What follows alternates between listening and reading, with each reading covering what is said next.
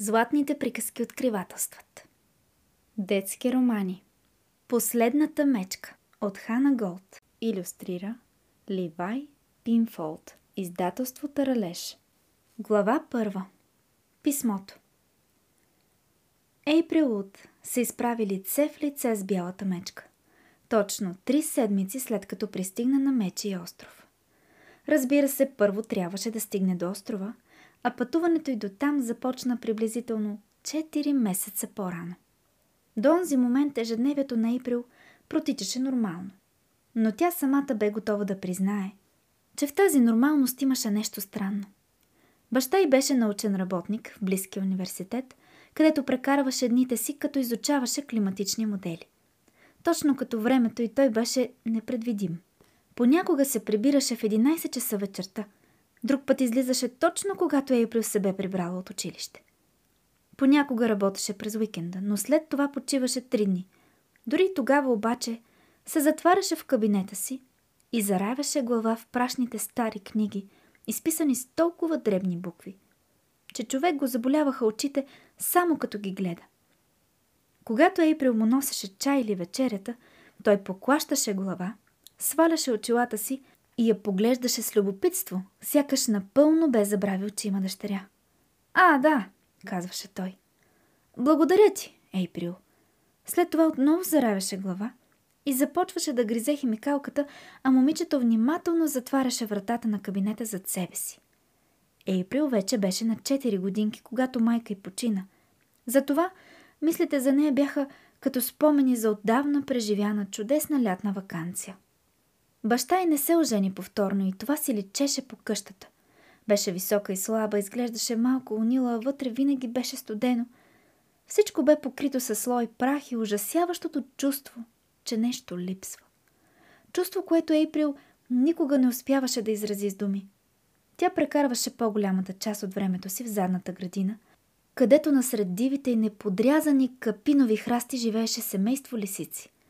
Ейприл бе особено запленена от един член на семейството, когато наричаше Смелчо, защото й се струваше по-храбър от останалите и защото веднъж почти беше позволил да го нахрани с ягоди от ръката си. Времето в градината летеше, прекъсвано само от училището. Ейприл не харесваше училището и съученичките и не я харесваха. Тя не знаеше дали защото миришеше на лисици или защото беше малката в класа, или пък защото се подстригваше сама с градинската ножица. Във всеки случай, Ейприл не се притесняваше особено, защото така или иначе предпочиташе животните пред хората. Те просто бяха по-мили. И тогава пристигна писмото. Седнала на пода с кръстосани крака, Ейприл ядеше зърнена закуска. А в другия край на дневната Баща й похапваше препечена филийка, обилно намазана с мармалад и четеше сутрешния вестник. Беше краят на ноември и Ейприл се втурна към вратата, когато пликовете тупнаха на прага. Може би щеше да има коледна картичка от баба Аплс? Тя не само, че обичаше да изпраща картички по-рано, но също така беше любимата и баба, защото ухаеше на топъл домашен сладкиш и живееше на брега на морето. Нямаше коледни картички, но пък имаше голям дебел плик с надпис Официална правителствена поща и клеймо от Норвегия. Ейприл го сложи до препечената филийка на баща си и той разсеяно го вдигна, за да отхапе.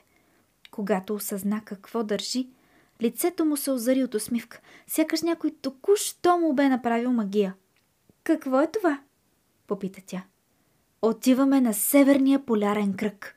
Отговори той, като четеше писмото и примигваше бързо.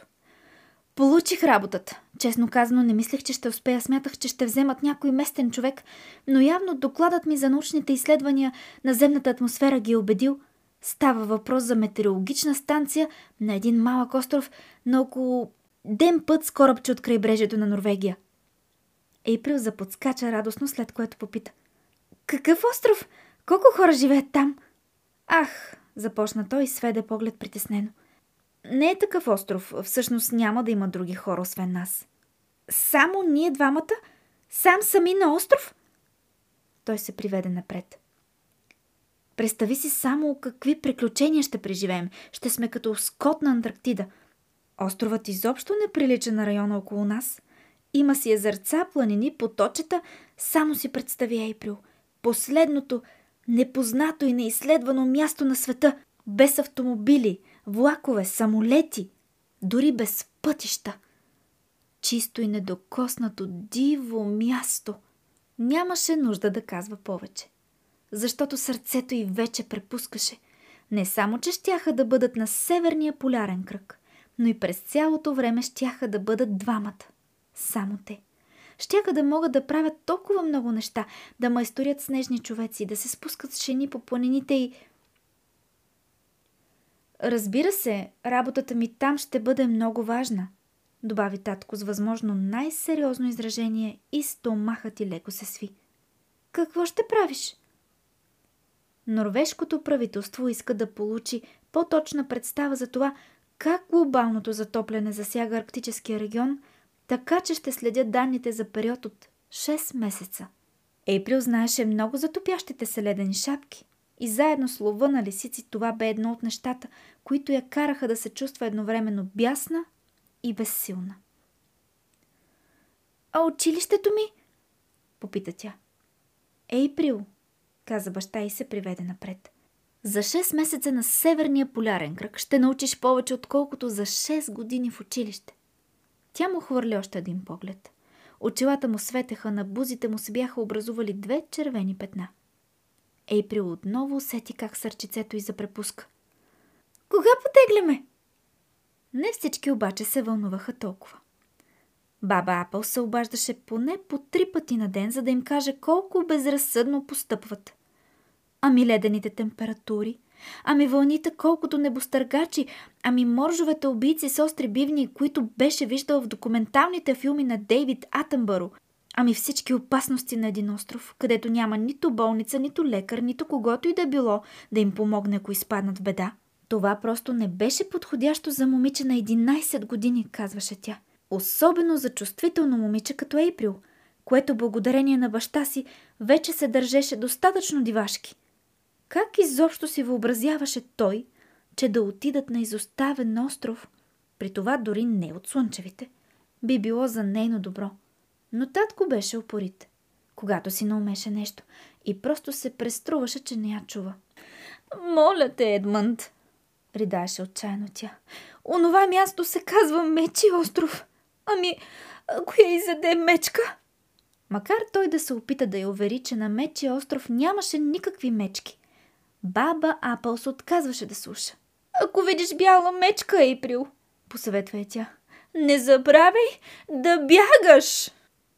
И така, на 1 април те започнаха своето пътешествие. Трябваше да вземат самолет до Осло – след това да се прекачат и да пътуват до градче на име Тромсю, а оттам с корабче до Мечия остров. Когато самолетът излетя и се насочи на север, Ейприл залепи нос за иллюминатора и се взря надолу към дома си, който се изгубваше от погледа й. Нямаше връщане назад. Бяха поели към северния полярен кръг. Чухте първа глава от детския роман Последната мечка. Ще ви разкажа за книгата накратко. Едно приятелство ще промени всичко. На Мечия остров вече няма бели мечки. Поне така казва бащата на Ейприл, когато двамата се отправят на научна експедиция в Арктика.